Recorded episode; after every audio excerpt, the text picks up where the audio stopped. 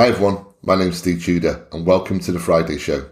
It's for Showbet City through and through, but for this forthcoming season, we also have an affiliation with Birmingham City, Leicester City, West Brom, Notts Forest, Notts County, Wolves, Walsall, Burton Albion, Coventry City, oh and Solihull Moors. Up the moors. Today we're going to risk even further wrath from Villa fans by talking about Jack Grealish again and the latest developments of a transfer that's starting to feel a bit inevitable. And there'll be some Harry Kane talk too, of course. But mainly we'll be looking around the transfer window as a whole, assessing which clubs have done good business so far and who needs to pull their finger out. A forewarning, there may be some positive words spoken about Rafael Varane. To discuss all this, I'm delighted to be joined by someone so positive and upbeat, he's not in, in the no, he's in the yes. It's Lloyd. Hello, sir, you well? Morning, mate. Yes, I'm good.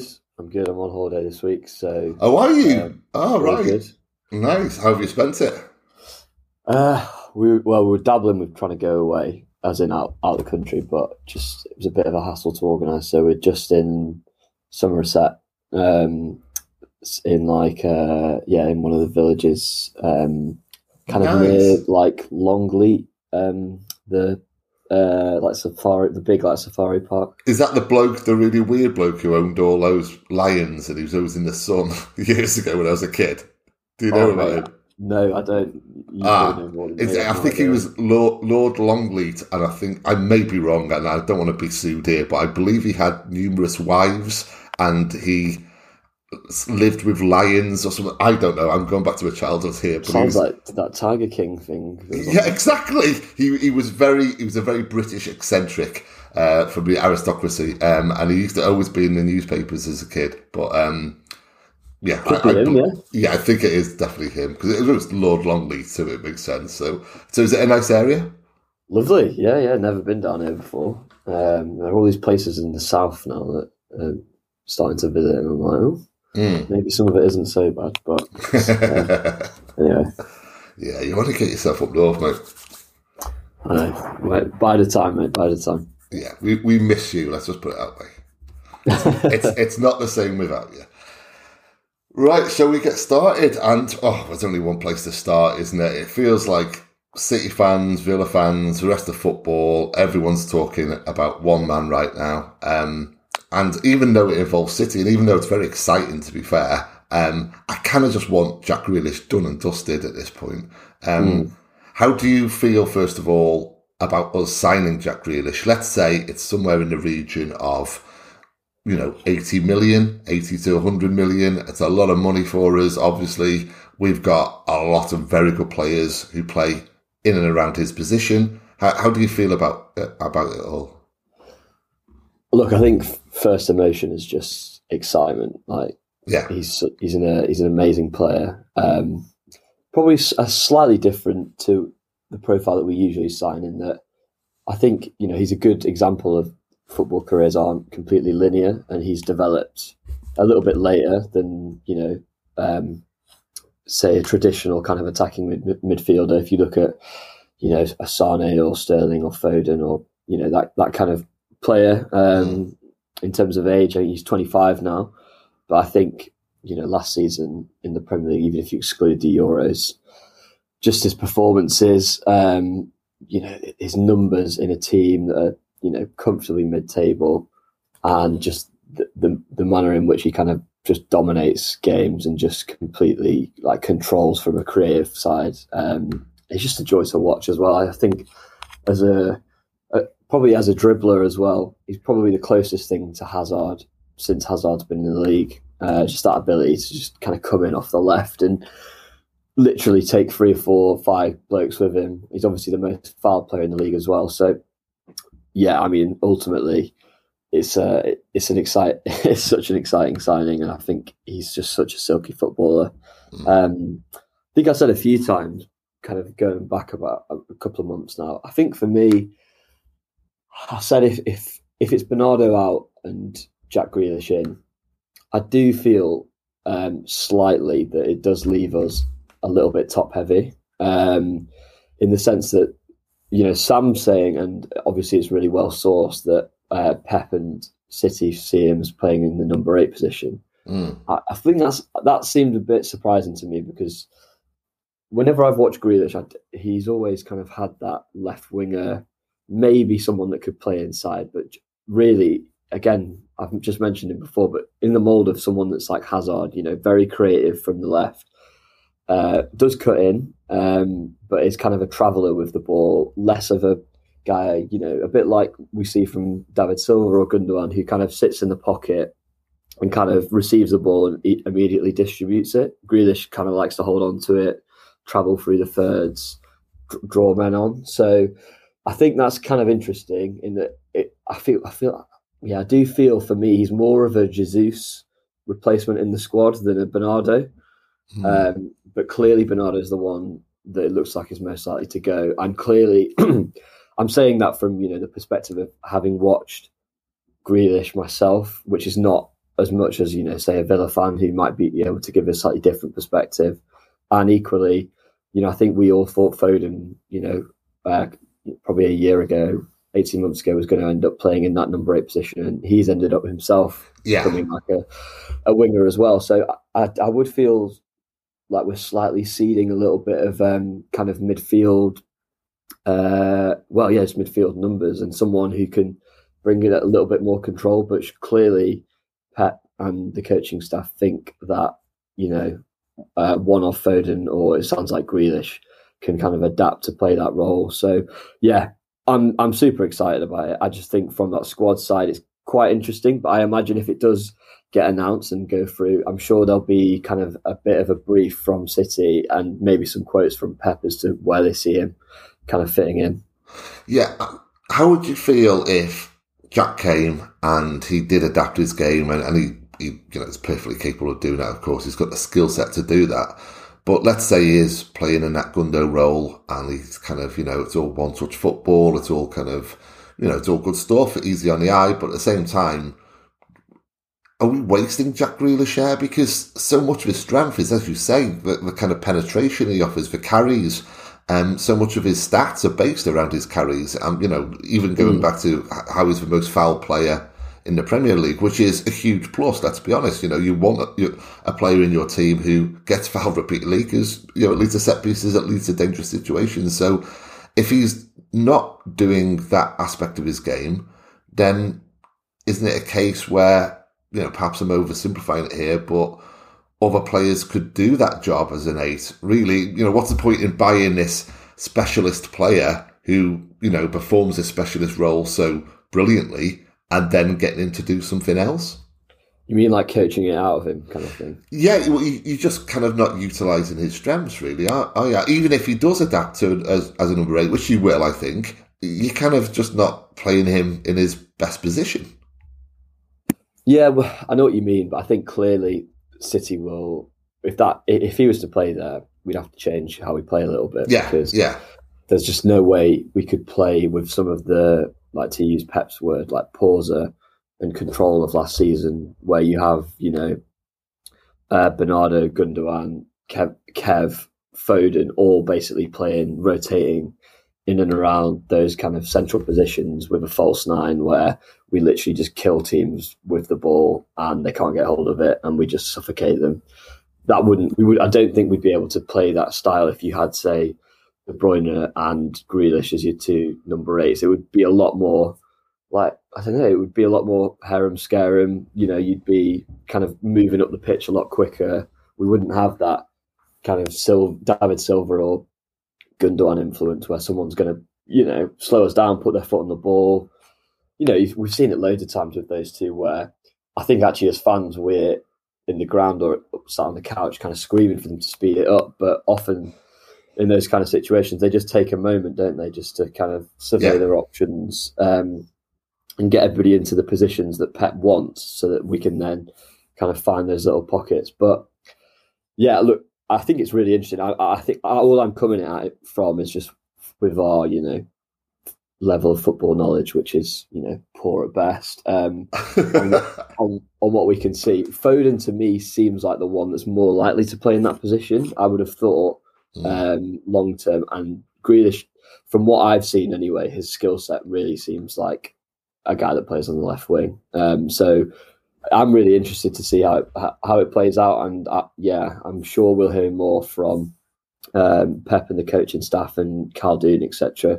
If it if it does finally go through, because yeah, like I say, on paper to me it seems like wow, we've got loads of kind of attacking wide men, and maybe not enough in that more kind of number eight position. But I'm sure I'm sure the club plan.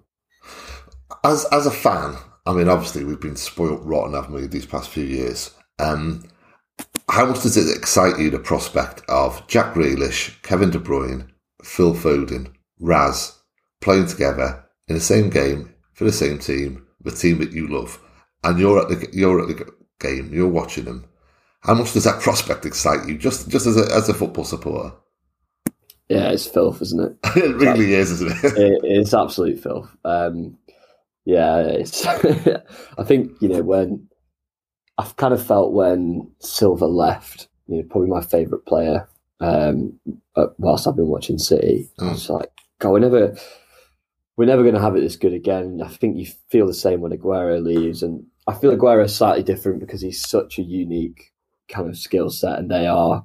Even though you know your David Silva's literally come come along once in a generation, and we managed to keep him for ten years to get a number nine with that skill set so so rare.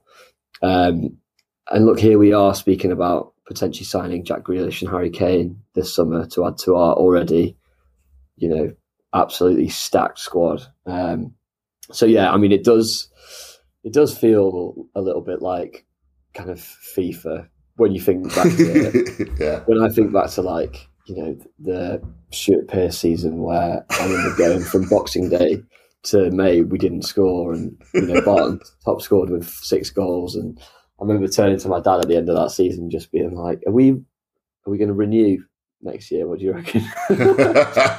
Will it always um, be like this? is real, like, because I was, I think I was about, well, I was about 11, 12, just like, mm, that wasn't that fun for four, like, four or five months.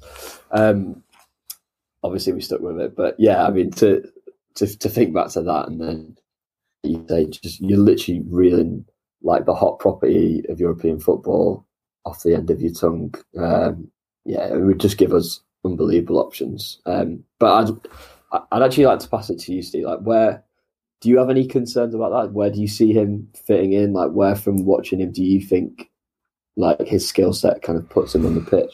Well, I mean, kind of the question I pose to you pretty much applies to me, I guess. You know, that that is my only concern. Um, the fact that we would be missing out on his, you know, his best strengths and, and you know, a lot of the reasons why he is the player that he is.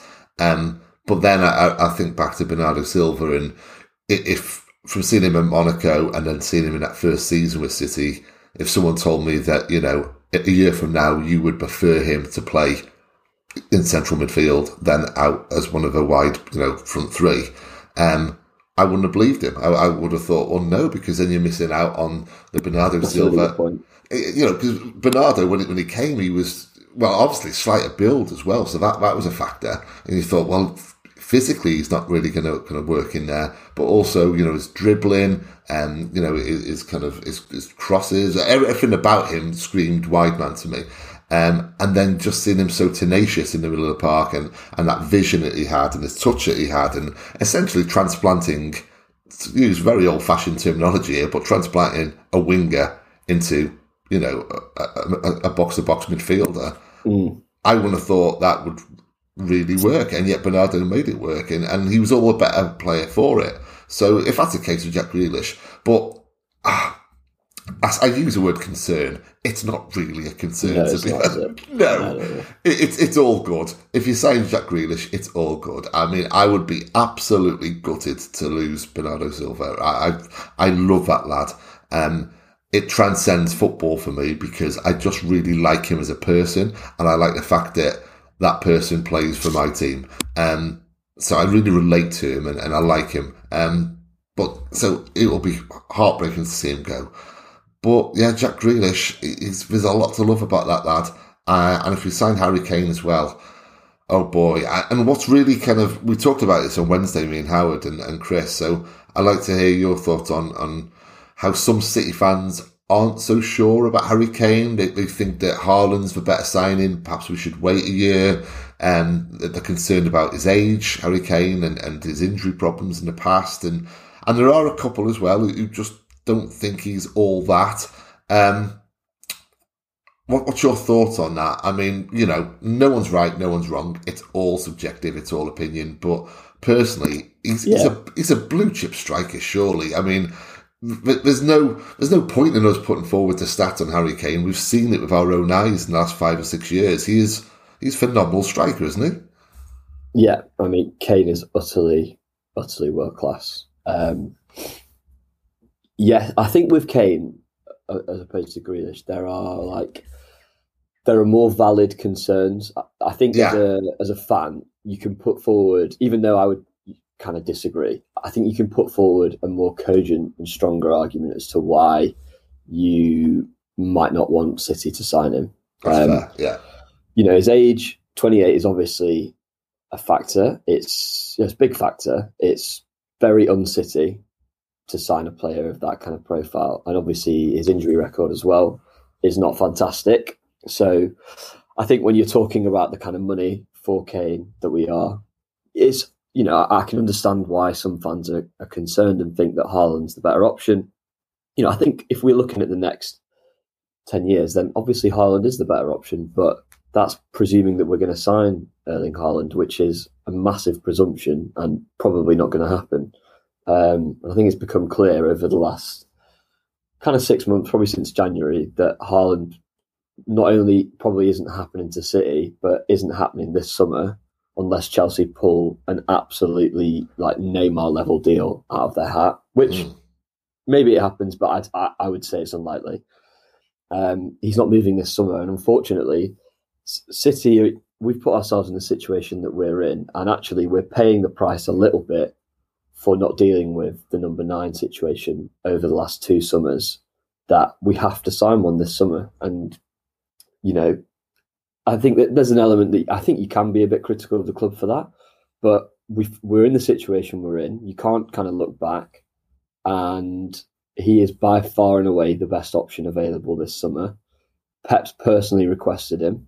Mm. We know that from well, we know that Asan said on a few podcasts, but I can assure listeners we know that from a gold plate source. Um, and clearly he wants to come to City. So it, it's a complete no brainer for me. It, it's not a kind of typical City signing.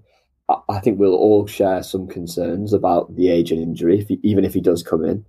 But Kane is the definition of a kind of plug and play striker. It feels like a, you know, yes, a lot of players kind of generally when they come in for Pep you know, look at Mahrez, even look at Bernardo.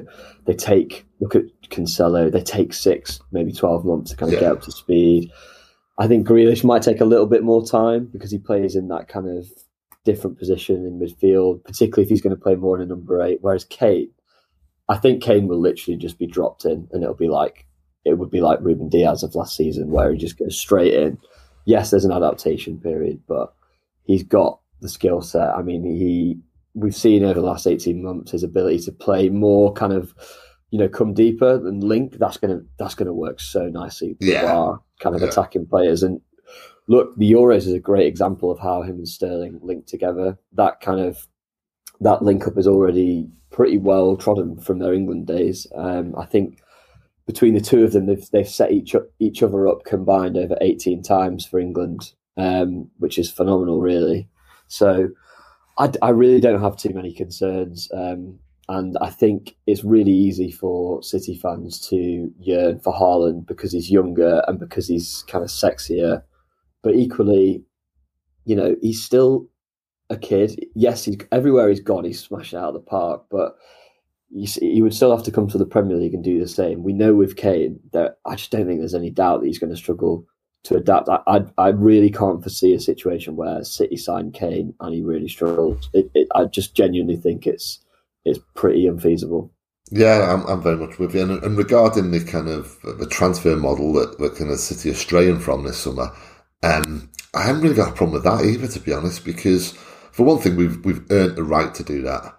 You know, for all the other kind of supporters and some aspects of the media criticise City for our spending, we, we, we, you know, we don't break records. Um, we've got a perfectly sustainable kind of track record of buying players in the 50 to 60 million region uh, that immediately improve us. Um, whereas, you know, you look at, say, United by comparison, um, or Chelsea too, you know, they go for very expensive purchases. We don't tend to do that. We've certainly earned the right given our success in the last few years, to go out and buy this blue chip striker for whatever it may be, 120 million or so forth. So I've got no problem with that. And also, if you look at business, you know, and, and ultimately football is a business, you adhere to a, a, model. Of course you do. That's in your best interest to do that. But if you adhere too closely to a model, to the extent where it's, you know, kind of productive, um, to, to not stray from it, then, you know, that's, that's foolish, isn't it? So, there are going to be times, what, what, what I'm basically saying is there are times where you have to go, okay, we need to just buy this ready made, as you say, plug and play forward, who's going to immediately improve us. And then we will continue, therefore, continuing with our transfer model that works so well for us. It just, it's ultimately, as you say, it's, it's a no brainer. So I've got no. Yeah, I, I, I, I completely agree. And I think the thing that maybe City fans are missing slightly is that the upside, if we're talking about best case scenario with Kane, is I think Kane in this team could score 30 plus Premier League goals. Yeah.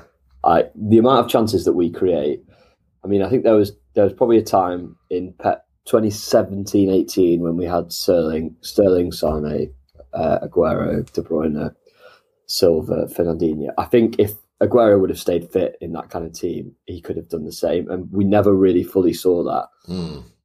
But if you look back at Pep's time at like Bayern, the numbers that Lewandowski was putting up, yeah. the raw, the raw number of chances that we create.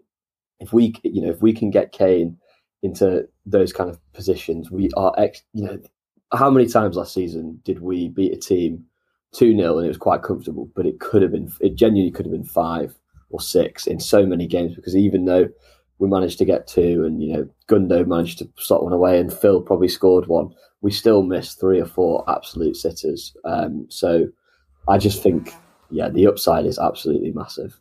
Yeah, absolutely. And I, I, can't wait for them to happen because I don't know about you, mate, but I'm just getting transfer rumors basically and then the transfer industry and then actual factual transfers that take a long time to, to develop as they of course they do it leads to a kind of widespread madness amongst people. I, I, mean, on social media in particular, you know, I mean, the Villa fans have, have lost their heads recently, um, and some Spurs fans too. It, it's uh, and then you, you, look at other clubs and people who are upset their club's not signing someone or they should sign someone and, and so on and so forth. It, it, just, you know, it leads to a summer madness and it's, it just seems to be getting worse. It feels more peaked this year than ever before. So personally, I'll be glad when the season gets underway and the transfer window closes. But yeah, oh, I'm very much, very much looking forward to it closing. Uh, but I think it's, I mean, it sounds like eminently that Grealish could be done, you know, in a matter of days. Whereas mm. clearly the Kane one is going to rumble.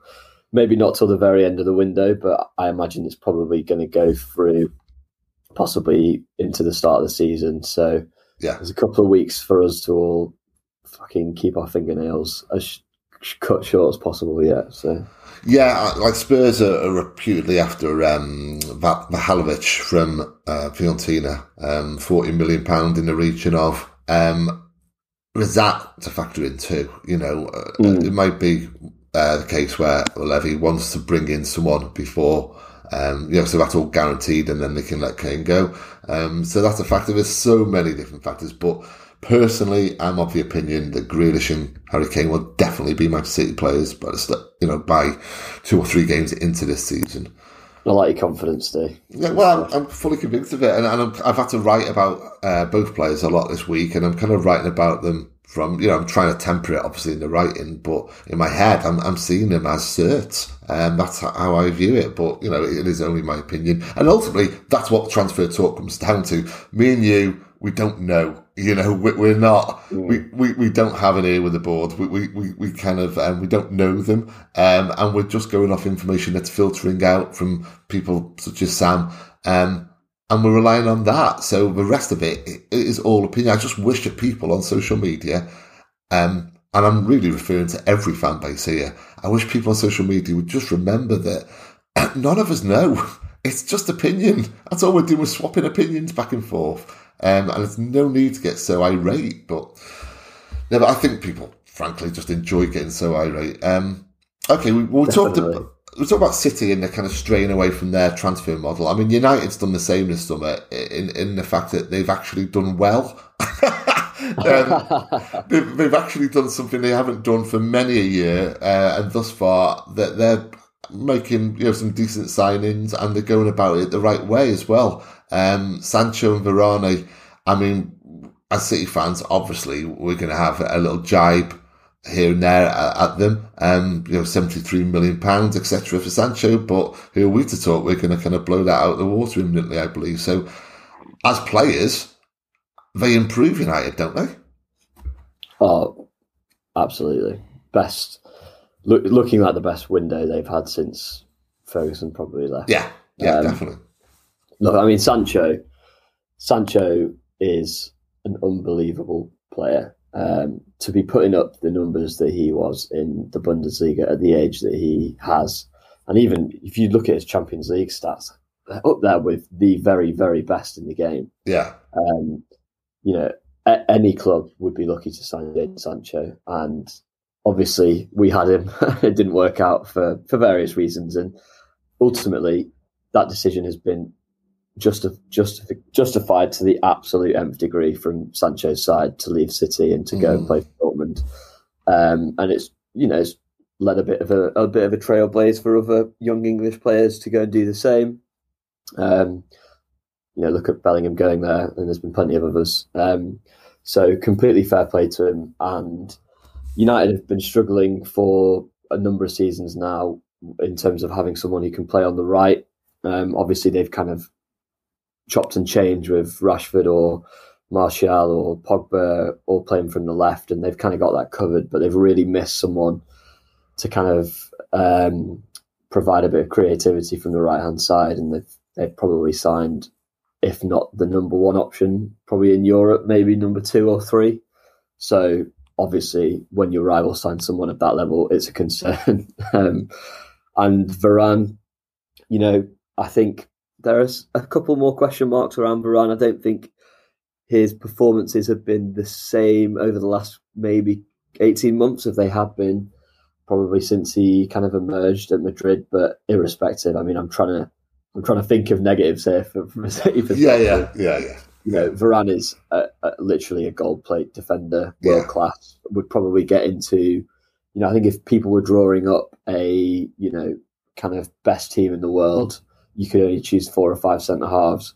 He'd definitely be in the conversation. He might not be in the squad, but he's he's he's in and around that kind of top five centre halves in the world, isn't he? So, mm. you know, for United to sign two players of that caliber is it's a, it's obviously a concern. I think my confidence from them not completely pushing us definitely comes from the manager. I still, I'm still not convinced that Solskjaer, irrespective of the wealth that he, wealth of talent that he has, has the kind of ingenuity across 38 games to really, really challenge um, for a title. They'll definitely be up there.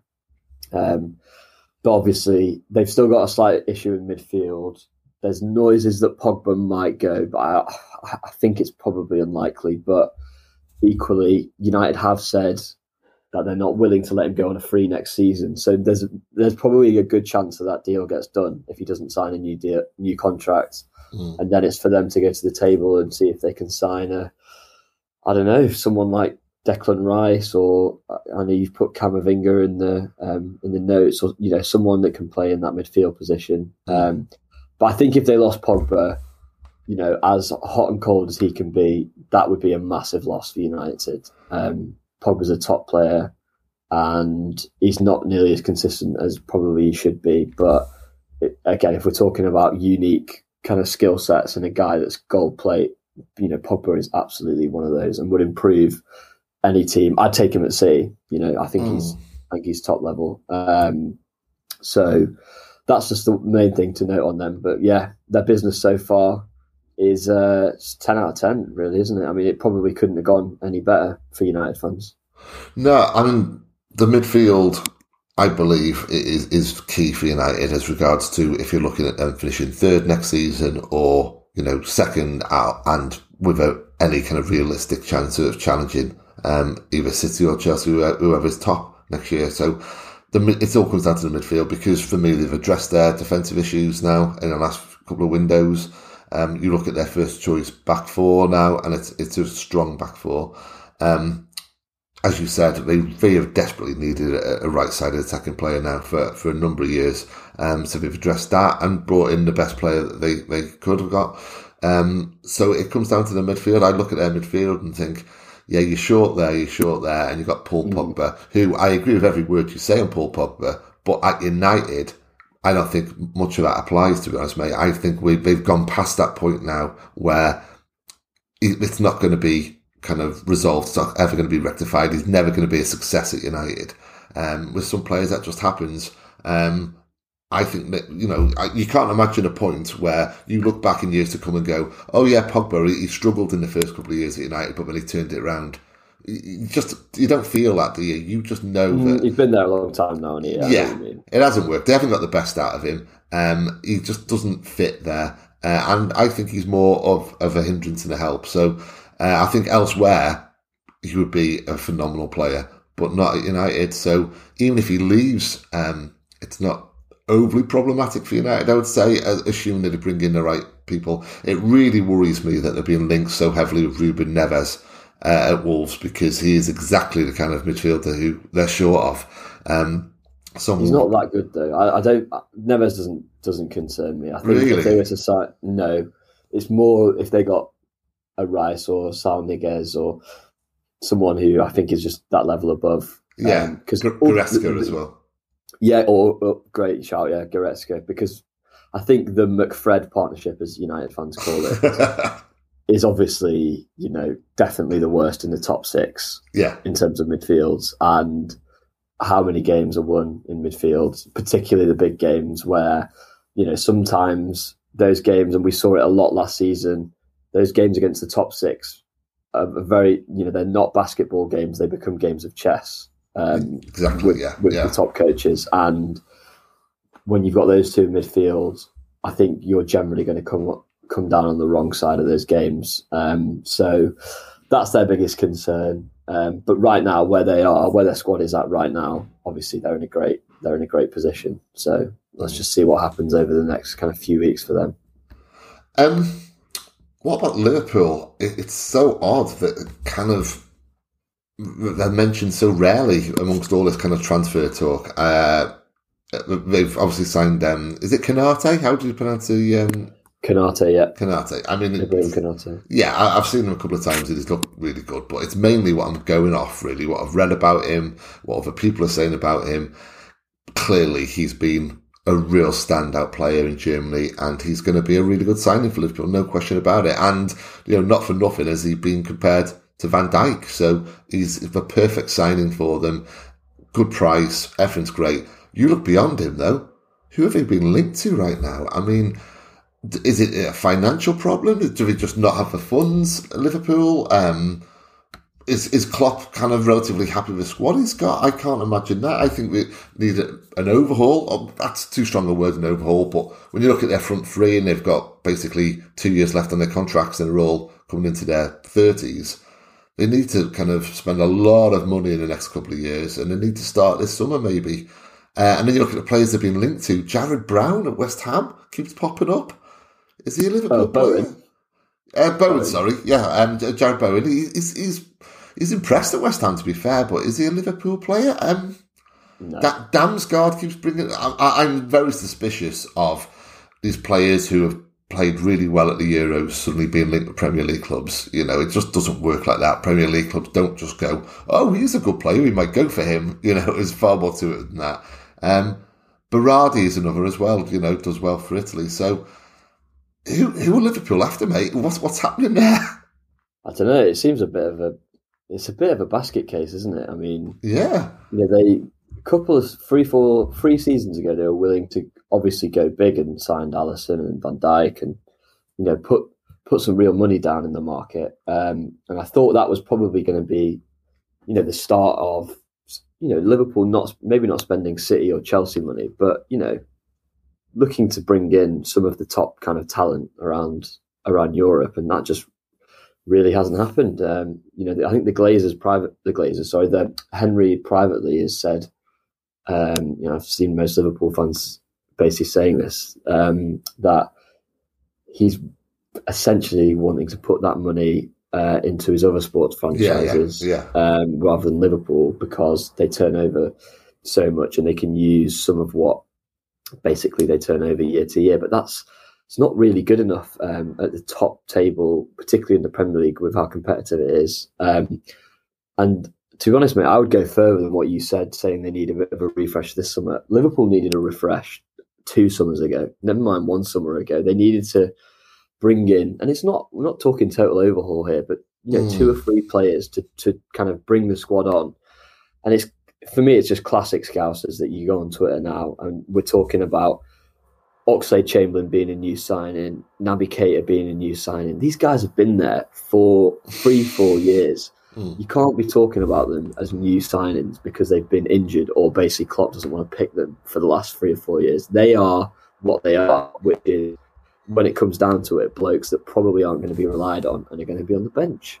Um, and they're not going to be these kind of transformative players to the starting 11 that Liverpool need. It, I just feel, look, they're, they're a great, they have got a great kind of 14 players, and Klopp is an unbelievable manager. But for me, they just feel slightly over the hill and that they haven't refreshed. It's probably going to be a very similar starting 11 to what it was last season. Wijnaldum's gone who's a massive player for them. They've, yes, not, replaced, yeah. they've not replaced him.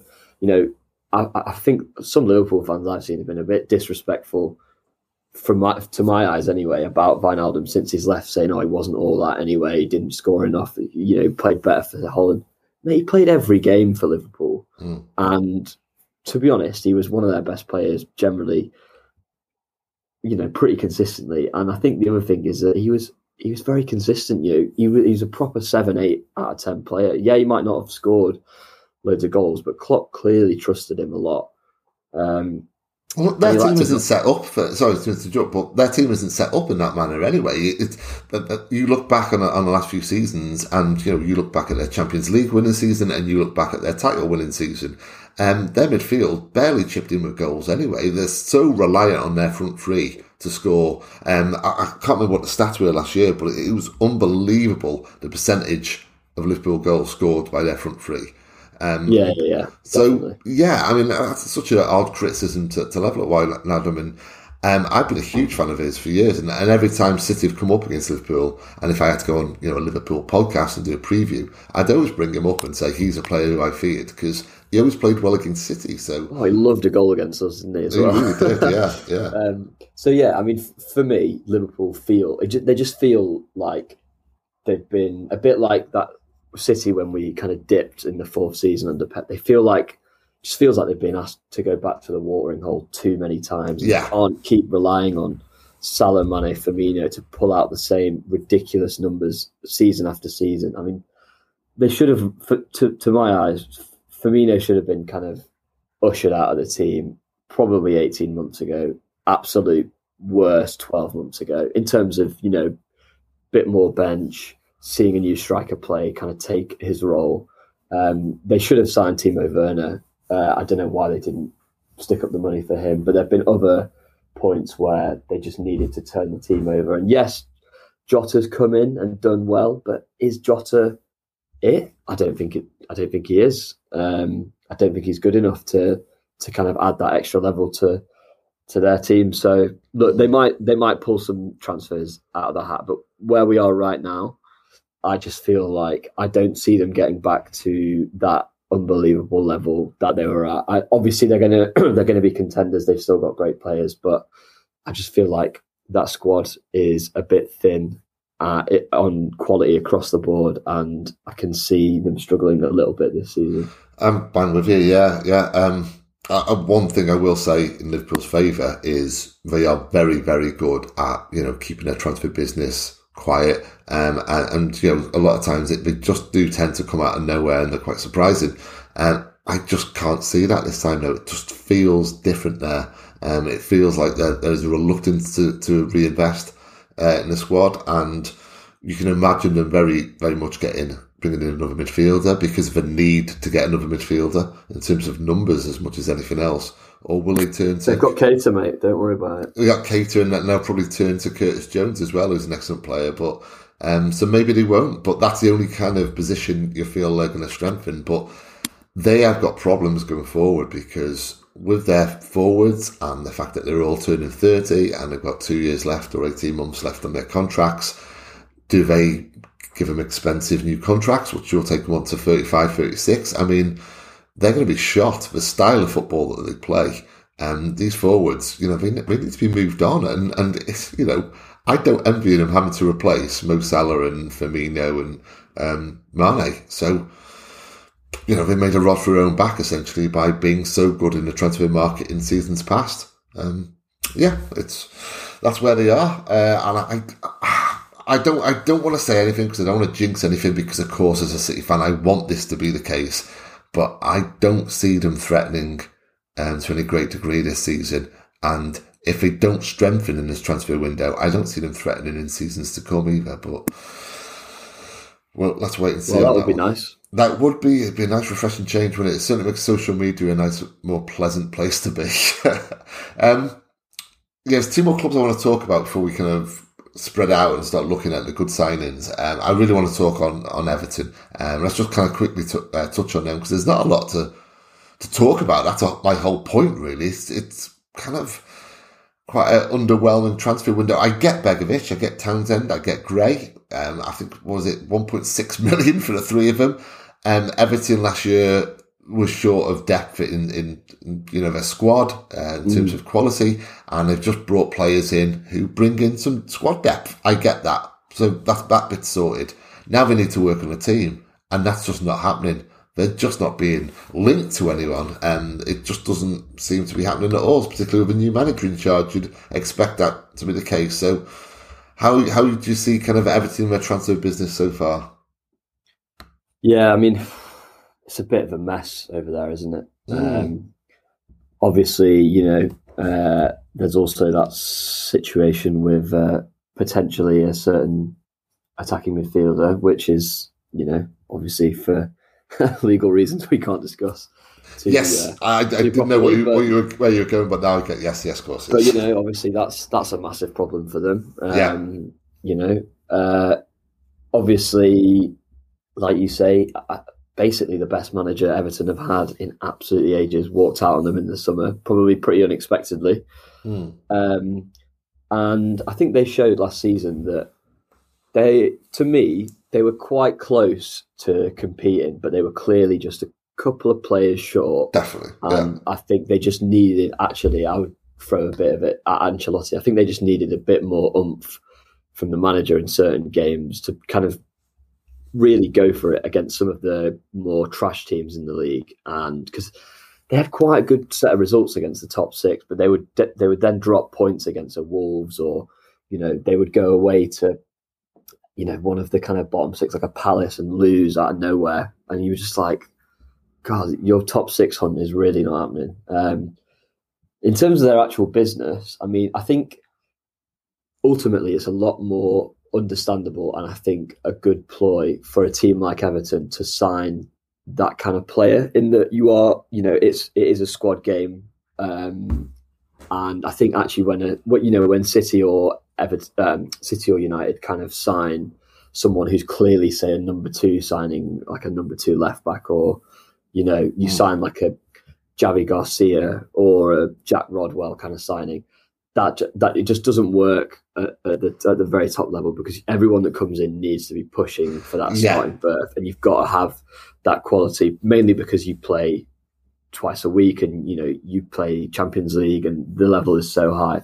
I think to go and look at say a Townsend or Demarai Gray is is is more understandable. What is what I'm trying to say from an Everton perspective. Yeah. Having said that, though, um, Townsend for me, I, am not sure really why they're why they're going for him. I mean, he's done okay at Palace. Um, Palace are clearly willing to let him go. yeah, think, that's what it comes down to. Yeah, which yeah. says I don't think says a lot about that deal. Um, mm. I, am not enamoured by it. Demarai Gray, um, yes, uh, I've always thought he's quite bright and surprised that no one kind of nicked him from Leicester before he went to uh, the Bundesliga. And for that amount of money, I think that's a punt that's worth taking. Ultimately. Yeah, yeah. Um, so I, I, have no issues with that signing. Begovic is probably a backup goalie, so fine, whatever. Um, I think the main one, you know, I'm just looking at their kind of transfer um, record from this summer, is Moise Kean's come back on loan from PSG. Mm. Now, if they can integrate him properly and get a tune out of him, because there's been times there was a time at PSG when he was the starting striker, and obviously you know he played a bit against us in the in a, in the semi-finals. He has got all the tools to score a lot of goals in any league, um, yeah. and they have missed someone who can play in that front three in and around Calvert Lewin, or ultimately play when Calvert Lewin you know has an injury or he's suspended.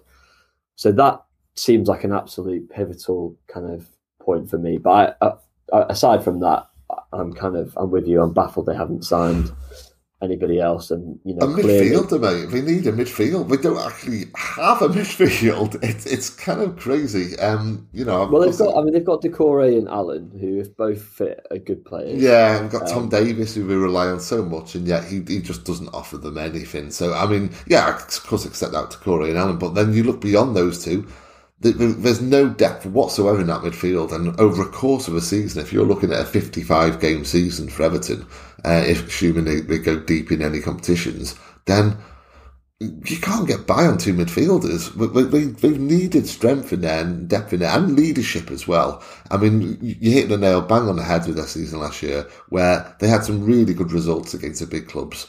And yet, just as they were on the cusp of, you know, you would look basically and go, oh, you know, a win for Everton if, uh, on Saturday, and that'll take them kind of six or seven points above Liverpool. Uh, and oh, we're at home to Brighton, and then they'll lose. Every time they put themselves in a good position to do well last season, that they failed. That is a psychological issue. That comes down to leadership. Um, and traditionally, on in any team, you look at that spine and you look at the kind of centre backs and the midfield. So clearly, it's not coming from those positions where players are saying, "We win today. This is our most important game of the season. Never mind yeah. the you know the win over kind of United last week, where everyone was raving about us. We need to beat Palace this Saturday. Um, so we need to bring in a player of that stature, and it's going to cost a lot of money. But I wonder how much of a kind of stadium is becoming a factor. Um, I really On don't. The first strings, you mean? Yeah, yeah, uh, because you've got a play, you've got a manager now, Benitez, who you know as much as I know, I realise why he's unpopular with Everton fans, but he, he will get, he will improve him. Uh, he will get them into top six, given the funds. So the fact that he's not being given the funds, um, and you know the, the, players as we've discussed who have come in instead, um, yeah, that, that's, that would be a concern for me if I was Evertonian. I, I think, are, are we kind of doing a West Ham here? Are we kind of just you know keeping money back because of the stadium? Um, is this going to be the case for the next three or four years? Um, are we just basically going to drift um, for the foreseeable? Um, that's what it looks like. But of course, as with all the clubs we're talking about today, we're just speculating. We don't know what's going on in the background. They could have. No, and there's, there's, I think, yeah, there's four weeks to go, isn't there? Yeah. So we're all we're doing is saying right now what it looks like.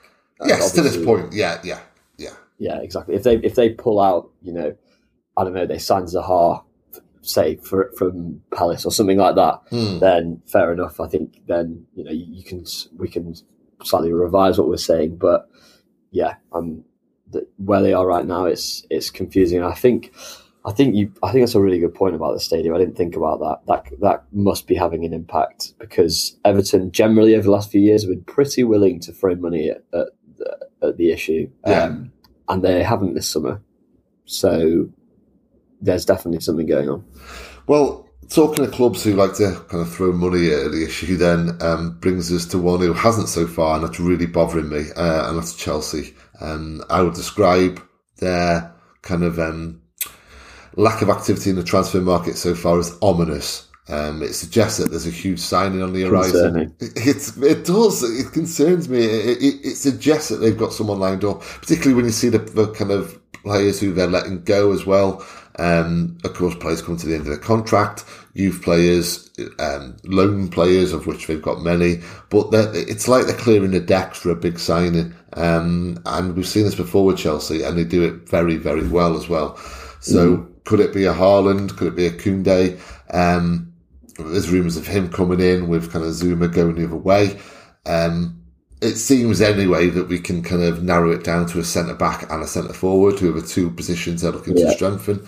Um, Haaland, Lukaku. Well, what do you think, mate? Do, do you think they're going to go big this summer, or do you think it might be a case where you know they've got their really good squad and they're going to wait a year for Haaland, like like you know people are suggesting that City should do? Yeah, so I completely agree. I think Chelsea's silence is deafening.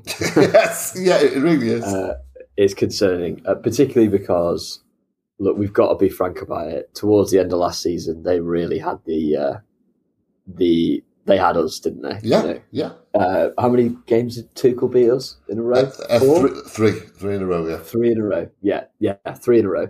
So that's a concern. You know, they've they've shown that they can basically they've got our number a little bit, and as a coach, he is probably a lot better than I think a lot of English fans gave him credit for mm. when he came to when he came to the league.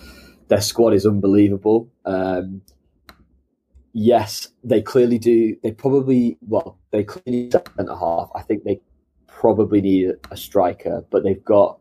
If you compare them to say our situation, they've definitely got more options than City do right now. Um, in terms of Aguero's left, yes, we got Jesus, but apart from that, we're probably talking a false nine situation or Ferran Torres playing up front. Whereas Chelsea, I think in Havertz, obviously Abraham um, probably won't stay, but they've got him at the moment, and Werner. They've got what feels like to me enough options definitely to get them through a season. Um, Havertz has shown he can play up front. Werner has basically played up front most of his career, apart from last year at Chelsea. Um, so to me, the striker feels less necessary than say Kane does for City, um, but they do need that that centre half. So I imagine Koundé will probably get done. What a signing that would be! Mm. Um, he would slot into the kind of um, the right centre back position for them, and they'd probably have, you know, they'd be calling on him, Thiago Silva, and maybe Rudiger as a back three with Azpilicueta and and Christensen to rotate in and out. That's pretty pretty stacked, isn't it? Yeah. Um, that would give them a lot of options, and then obviously, you know, they've got Reece James and say Chilwell at, at wing back. That's a that's a top top top level back five. Um, if they continue to play that system, which it looks like they will. Um, so yeah, and I think from the striker side, I, I just feel like Haaland seems like he's probably not going to move this summer. Um, that just seems to be the case. Yeah. Now, if they if they throw 170 million at it, then obviously that will change things. And I imagine because of his release clause next summer, I imagine Dortmund would, you know, would would gold stamp it and say, let's let's do it. Um, but are they going to spend that money? I mean, it's a hell of a lot of money when they know that they can sign him for potentially half next summer, and it does look like, you know, that he's been lined up to go to Chelsea. So, yeah, I mean, I, I think they probably might not sign a striker, mainly because, as we're experiencing ourselves, there aren't that many options. Lukaku seems happy at Inter. Haaland is is going to be an unbelievably expensive transfer to do. not saying that they can't be done, but I think it's it seems like it could be difficult for them to sign a nine this summer. But look, if they had Koundé with the squad that they've already got, they are going to be, I think, our biggest competitors next season. And yeah. you've got you know, you've got a lot of guys who give them an extra year at Chelsea, give them an extra kind of few months under Tuchel. They're just going to go from strength to strength. You know, they've got guys like Ziyech, who we didn't see that much of last season, and you know, you've got people like Pulisic that are going to come through, and you know, look at Billy Gilmour, how he played for Scotland at the Euros. You know, they've just got options all over the pitch. So, mm. um, obviously, if they sign a nine, then shit the bed. You know, I think we all need to, um, you know, we all we all might need to slightly revise our predictions. Um, but I think it it seems unlikely, but there's a month to go. Who knows? Yeah, I'm with you. I, I definitely think they'll sign a centre back, and it probably will be Koundé, and, and he's a, a great player, so he'll, he'll strengthen them. Um, yeah, Rudiger as well. Uh, I don't think you mentioned as as defender, he's been so important to Chelsea.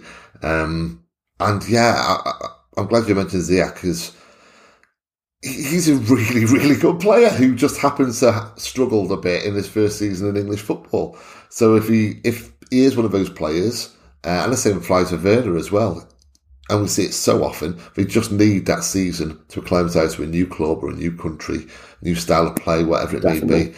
If they if they fire, if he comes out firing Ziyech, what a player he is! Brilliant. So he was phenomenal in Holland. So yeah, um, that could be the archetypal new signing, as it were. Um, oh, and, and look, and what if Werner, you know, turns the corner and starts? Yeah, absolutely. You know, he's capable comfortably of 20, 25 goals and just in the prem. So yeah, and and Kai Havertz uh, has done that now. He is, you know, he he needed you know half a season as opposed to a season. So we saw at the tail end of last season and throughout the Euros what an incredible player he is. So they've got numerous options up front where they don't need a striker. So just do us a favour, Chelsea, and don't just don't get a striker. Just leave it yeah, for don't, now. Don't be dickheads. Come on. um, looking beyond the top six, a club that's been impressed me really. Um, well, there's two actually. Well, there's three. Let's be fair: Crystal Palace, Norwich, and Leicester.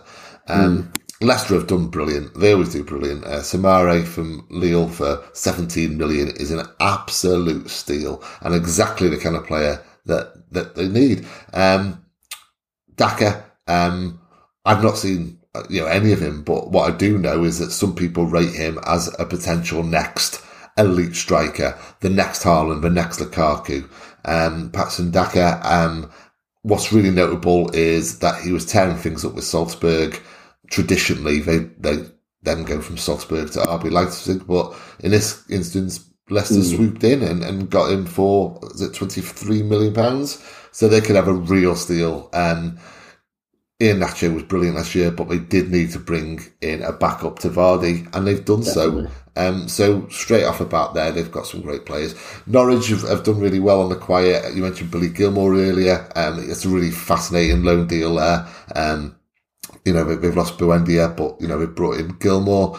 Um, Ben Gibson's a really important player for them. So for them to sign him permanently, because um, he was so important to them last season, um, they actually kept clean sheets. Norwich City were actually tight at the back while still playing their kind of attractive open football up front. So they've, they've finally struck a balance, and so much of that is down to Ben Gibson. So a big player for them. Um, but Palace, they've really done well. I mean, they could be watchable this year. Patrick Vieira in charge. Michael Olise, another quick winger. We, we just seem to love signing these kind of really tricky, fast wingers. They've got Zaha now, Eze, Olise um, from Reading, still a teenager, um, scored seven, 12 assists for Reading. Um, looks like the real deal. Um, yeah, proper Eze kind of signing, like picked some top talent out of the championship. Yeah, which is what they do so well, and yet they've also got um, Joachim Andersen from Lyon, who you know is yeah, crack, amazing signing, cracking acquisition. Him, um, one player who I'm not aware of. I'm not going to pretend that I'm aware of him. Um, I don't even know how to pronounce his name. It's Marc Guéhi, is it from Chelsea? yeah. Um, so I know actually from speaking to Liam Twomey, who's like the athletics version of Sam, yeah, uh, like the Chelsea correspondent. He is like was really highly rated at Chelsea, and right. I think people that cover Chelsea are slightly perplexed that they've let him go. To be honest, um, particularly given that they obviously need a centre half, um, mm. and there might have been a chance for him there, but clearly that's been sanctioned as has Tomori to go to Milan, and they're basically yeah. going to use a lot of that money to sign uh, already kind of established player like Jules Koundé, who yeah. you know is just already at that level. You bring him straight in. Well, he's got 11 England under 21 caps. So, you know, clearly, and, and I've seen kind of some clips going around of like he's done a no look penalty, hasn't he? And that kind of stuff. So, um, yeah, uh, for a centre back, um, some really interesting signings, I would say, with Palace. Um, any other clubs I've missed out there, or, or do you think they're the three who have kind of impressed you too? Yeah, so I think with Palace, it's really easy to get drawn into. Uh, I feel like if I'm burnt by like previous seasons where we've on this podcast and gone, Everton have done good business. top top six this year. Yeah, um, I think I would temper the Palace thing slightly because I feel those are to me those look like great signings mm. for sure, but their squad is a mess. Yeah, yeah. They have the oldest squad in the league. Yeah, they've lost the manager in Hodgson, who, whilst they might not play fantastic football, would guaranteed keep them up every year. And I think with that turnover and the new manager, that's I think it's a they have got a I think an upwards task, up, uphill task of staying up this season. I think they could they could struggle, mm. and I don't think there's any, you know, I don't think there's any kind of real confidence that Vieira is going to definitely definitely be a great coach. You know, there's there's big question marks by his time at Nice. A lot of fans didn't like him. Um, said it was kind of possession football just for the sake of it, rather than you know actual kind of progressive attacking football. So I think they could they could still struggle. However, the business that they've done so far is exactly what they needed and looks good business. So yeah. fair play. It's definitely looking more positive there than it was six weeks ago. Um, but I think Eze being out with the Achilles injury is massive for them. Um, you know, he's not going to kick a ball till uh, Christmas at the very least. Mm. Um, he's, you know, I'd say he's probably their second most important player behind Zaha now. So I still think Palace could struggle. Um, I think Leeds, to me, look like they've done a bit of cheeky business. Obviously, they've signed Harrison, yeah, permanent for us. That's you know that's completely expected. But they've nicked Junior Firpo at left back um, from uh, from Madrid, uh, from Barca, mm. um, who you know that there was chat that we were going to sign him a couple of seasons ago proper highly rated left back, hasn't worked out at Barcelona. Just screams of the kind of player that Bielsa's just going to love and yeah. will just suit that Leeds team and would allow them to play um, a back four slightly more often and have Stuart Dallas in midfield instead of having to play him at left back. Um, so that's that to me looks like a really good kind of steal. Um, and then yeah, I mean, Palace definitely. I think the only other one is um, Wolves have managed to nick uh, on loan from Barca. That's, that's another great consequence of Barca being yes. like an absolute shit show that you're managing to sign these great players on loan. Um, uh, but yeah, I think the the main yeah the main one for me is all the guys that you've mentioned, and I think the player that stands out the most. Again, you've also mentioned is Daka. That feels like the best signing. Mm. Um, again, obviously, I've hardly seen anything of him. I think I've seen him play maybe twice in like Europa League games, but from just from what you know, people that know their salt about European football say that just smells like a another great buy from Leicester, where they've gone and taken that risk that say a City or a Spurs or someone might not buy just at that level. They will they want to wait for you know a team like Leicester to take that risk and um, it feels like they could be, you know, maybe flipping him in a couple of years um, because centre centre forward was clearly a big problem for them last season. It's where they were struggling. Vardy's obviously fallen off a bit of a cliff now. Finally, at the age of thirty four or thirty five, they need they needed that that that number nine. So they've they've clearly addressed that. So yeah, that smells like a, a great buy from me. Well, I mean, you say you don't know a lot about Daka in the same place to me, but that's what you want, isn't it? I mean, that's what you really, as a, as a kind of someone who doesn't support that club, I would much rather kind of Leicester, etc., buy players who I'm not really that familiar with. Um, it's exciting, you know, it's intriguing. You, you, you hear about how great they are, like Daka, and what's how high his ceiling is, and you want to see for yourself and, and see what what he brings to the Premier League. Um, you know, far better that than say James Maddison to Arsenal or kind of you know mm. someone.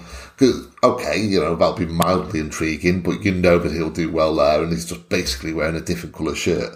Um, so yeah, okay. Well, before we wrap up, just a bit of sympathy is due to West Ham fans because in doing in researching this pod, I discovered that their main transfer rumor going around right now is Phil Jones on a free transfer. Um, oh dear.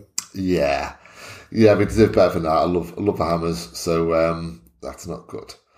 Right, well, I really enjoyed that. Thank you very much for um, for chatting today. Cheers, mate. I just realised actually the only one I forgot to mention is Buendia to Villa is a great signing. Yeah, yeah. It's uh, it's almost as if they're aware that they might be losing out on a, on a creative attacking midfielder in, in the weeks to come.